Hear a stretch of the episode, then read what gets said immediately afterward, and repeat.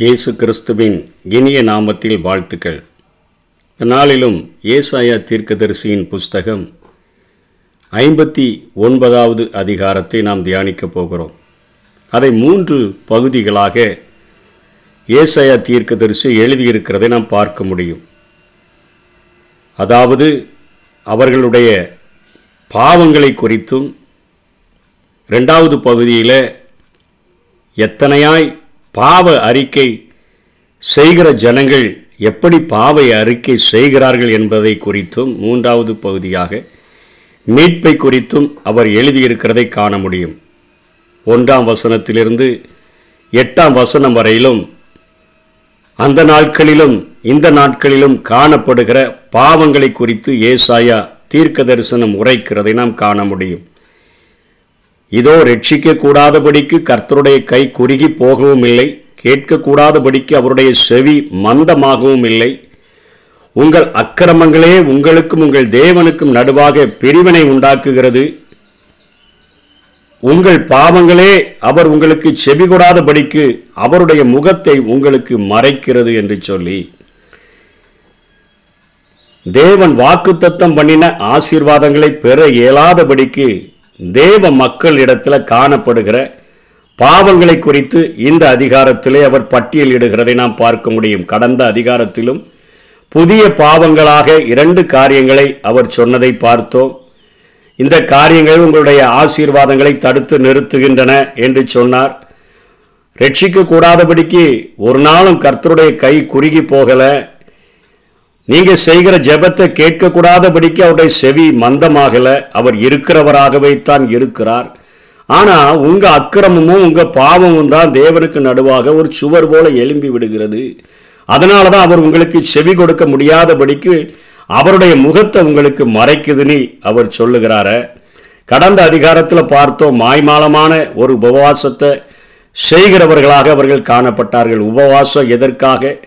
ஏற்படுத்தப்பட்டது என்கிற நோக்கத்தையே மறந்து விட்டார்கள் ஒரு உபவாசத்தில் இருக்கிற ஒரு மனிதன் ஒரு தனிமையில் அந்தரங்கத்தில் ஆண்டவருடைய அந்த தனி மனித அந்த உறவை அவரோடு கூட அவன் புதுப்பித்து கொள்ளும் பொழுது அவன் அதை அதிகமாக்கி கொள்ளும் பொழுது அவன் வெளியில் வரும்பொழுது அவன் கனி கொடுக்கிறவனாக இந்த சமுதாயத்திற்கு ஆசீர்வாதமானவனாக ஒரு ஆசீர்வாதத்தின் வாய்க்காலாக ஆண்டவர் அவனை மாற்றுகிறதற்காக தேவனோடு கூட ஒரு நல்ல உறவை அவன் ஏற்படுத்துகிறான் மேற்கொள்ளுகிறான் என்கிற காரியத்தை பார்த்தோம். எப்படி இயேசு கிறிஸ்து நாற்பது மாதங்கள் ஊழியம் செய்கிறதற்கு நாற்பது நாட்கள் அந்த உபவாசத்தை மேற்கொண்டாரோ சத்துருவானவன் அவரை சோதிக்க வந்தபொழுது மனுஷன் அப்பத்தினால மாத்திரமல்ல தேவனுடைய வார்த்தையினால வாயிலிருந்து புறப்படுகிற ஒவ்வொரு வார்த்தையினாலும் பிழைப்பான் என்று சொன்னார. அந்த வசனத்தினாலும் தேவ பிரசனத்தினாலும் நிரப்பப்பட்ட ஒரு வாழ்க்கையைத்தான் வேதம் உபவாசம் என்று அங்கீகரிக்கிறதையும் ஓய்வு நாளை ஆசரிப்பதற்காக ஆண்டவர் கொடுத்த கட்டளை சரீரத்தில் ஒரு நல்ல ஓய்வு எல்லா மனுஷனுக்கும் வேணும்.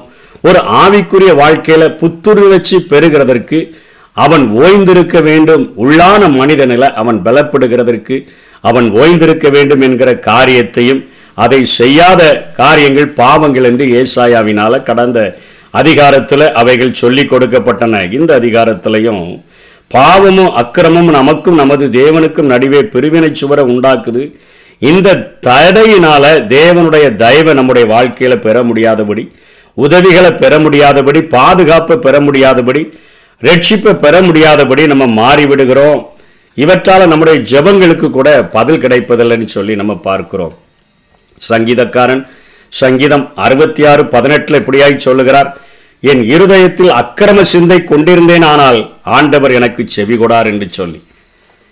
என் இருதயத்திலேயே அக்கிரம சிந்தை இருந்துச்சுன்னு சொன்னாலே அவர் எனக்கு என்னுடைய ஜெபத்திற்கு அவர் பதில் கொடுக்க மாட்டார் என்று சொல்லுகிறார்.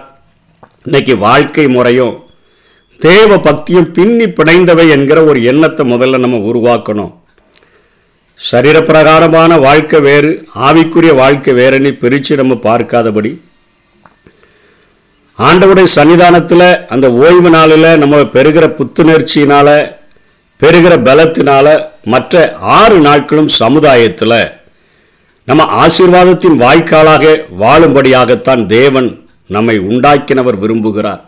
ஆகவே வாழ்க்கை முறையையும் தேவ பக்தியையும் ரெண்டும் பின்னி பிணைந்ததாக நம்ம நினைக்கணும். இதை தெளிவாக விளக்கும்படியாகத்தான் பல நேரங்களில் தேவன் நமது வாழ்வில் செயல்பட இடையூறாக இந்த பாவங்கள் இருக்கின்றன. அன்றாட வாழ்க்கையில் ஆண்டவர் செயல்படுகிறதற்கு நம்முடைய பாவங்களும் நம்முடைய அக்கிரமங்களும் தான் தடையாக இருக்குது. தேவன் நம்மை விட்டு தூரம் ஒரு நாளும் போறதில்லை. நம்ம தான் தேவனை விட்டு தூரம் போகிறோம் அப்படிங்கிற காரியத்தை தான் இந்த அதிகாரத்தில் ஏசாயா விளக்குகிறார். மூன்றாம் வசனத்தில் உங்கள் கைகள் இரத்தத்தால் விரல்கள் அக்கிரமத்தினால கரை பெற்றிருக்குதுன்னு சொல்கிறார அது நம்முடைய வாழ்க்கையில் நம்மை கொடுமைக்காரர்களாக காணப்படுகிறோம் என்கிற காரியத்தை பாவத்தை குறித்து சொல்லுகிறார். அதே வசனத்தை அதே அதிக வசனத்தில் பொய் உதடுகள் நமக்கு இருக்குது பொய்யை பேசுகிறோம் பொய்க்காரங்களாக இருக்கிறோம் நியாயக்கேடு செய்கிறோம். நாவும் நியாயக்கேட்ட வசனிக்குது. நியாயக்கேடுகளை செய்கிறவர்களாக நம்ம காணப்படுகிறோம் என்கிற பாவத்தை சொல்லுகிறார். நான்காம் வசனத்தில் நம்ம நீதியை தேடலை வழக்காடுதல் சத்தியத்தின்படி இல்லை. எட்டாம் வசனத்திலையும் சத்தியத்தை திரிக்கிறவர்களாக நம்ம காணப்படுகிறோம் என்கிற பாவத்தையும் சொல்லுகிறார். நான்காம் வசனம் ஏழாம் வசனங்கள்லாம் தீமையை கற்பந்தரித்து அக்கிரமத்தை பெறுகிறார்கள் பொல்லாப்பு செய்ய ஓடி குற்றமில்லாத இரத்தத்தை சிந்த தீவி இருக்கிறார்கள் என்று சொல்லக்கிற காரியங்கள் மனிதர்கள் எப்போதுமே தீய திட்டங்களை போட்டு தீய நினைவுகளில் வாழ்ந்து அவர்கள் அப்படிப்பட்ட ஒரு கேடான எண்ணமுடையவர்களாக இருக்கிறார்கள் என்கிற காரியத்தையும் இங்கே அவர் ஏசாயா குறிப்பிடுகிறார் அஞ்சாம் வசனத்தில் பிறரிடத்துல தீமை பரவுகிறதற்கும் நம்ம காரணமாக இருக்கிறோம். அதுக்கு அருமையாக கட்டுவிரியனை சொல்லுகிறார். கட்டுவிரியனினுடைய முட்டைகளை அடைகாத்து சிலந்தியினுடைய நெசவுகளை நெய்கிறார்கள் அப்படின்னா அவைகளின் முட்டைகளை சாப்பிட்றவன் சாவான். கட்டுவிரியன் முட்டை கோழி முட்டையை சாப்பிடலாம். ஆனால் கட்டுவிரியனுடைய முட்டையை பொறிச்சு சாப்பிட்றவன் அவன் சாவான். அவைகள் நெருக்கப்பட்ட அந்த நேரத்தில் அதனால அதிலிருந்து வ வா- விரியன் புறப்படும். விரியன் பாம்பு குட்டி உள்ள இருந்து புறப்பட்டு வந்துடும் அப்படி அவர்கள் தீமை பரவுகிறதற்கு மற்றவர்களை தீமையினால நிரப்புகிறதற்கு அவர்கள் காரணிகளாக இருக்கிறார்கள் என்கிறதை சொல்லுகிறார். அதே போல சிலந்தி வலையை குறித்து அவர் சொல்லுகிறார். அது பின்னுகிற நெசவுகள் வஸ்திரத்துக்கு அது வஸ்திரம் செய்கிறதற்கு அது ஏற்றவைகள் அல்லன்னு சொல்றாரு. அவை பின்னுகிற நெசவுகள். யோபு எட்டாம் அதிகாரம் பதினாலாம் வசனம் பதினஞ்சாம் வசனத்துல அவனுடைய வீண் எண்ணம் அற்றுப்போய் அதாவது இந்த தீய எண்ணங்களை தீய நினைவுகளோடு கூட வாழ்கிறவர்களுடைய எண்ணங்கள் அற்றுப்போய் அவனுடைய நம்பிக்கை சிலந்து பூச்சி வீடு போல இருக்கும். ஒருவன் அதன் வீட்டின் மேல் சாய்ந்தால் அது நிலைக்க மாட்டாது அதை பிடித்தால் அது நிற்காது. அவர்கள் கிரியைகள் அப்படிதான் இருக்குதுன்னு ஆண்டவர் சொல்றார். அக்கிரம கிரியைகள் தீய எண்ணங்கள்.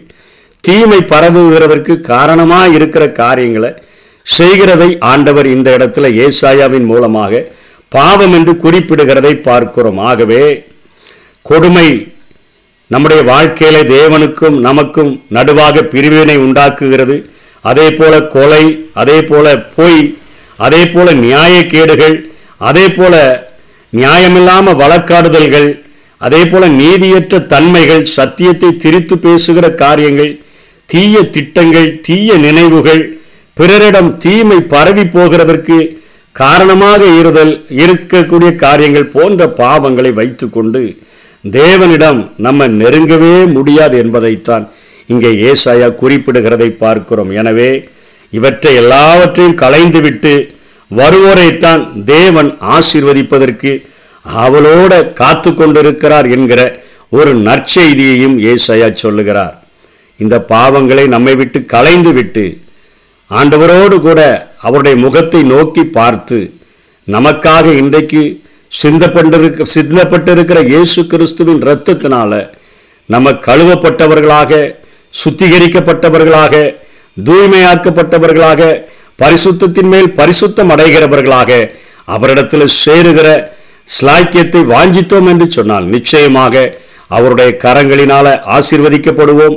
அப்படிப்பட்ட கிருபைகளை தேவன் நமக்கு தந்தருள்வாராக. ஆமே என்னை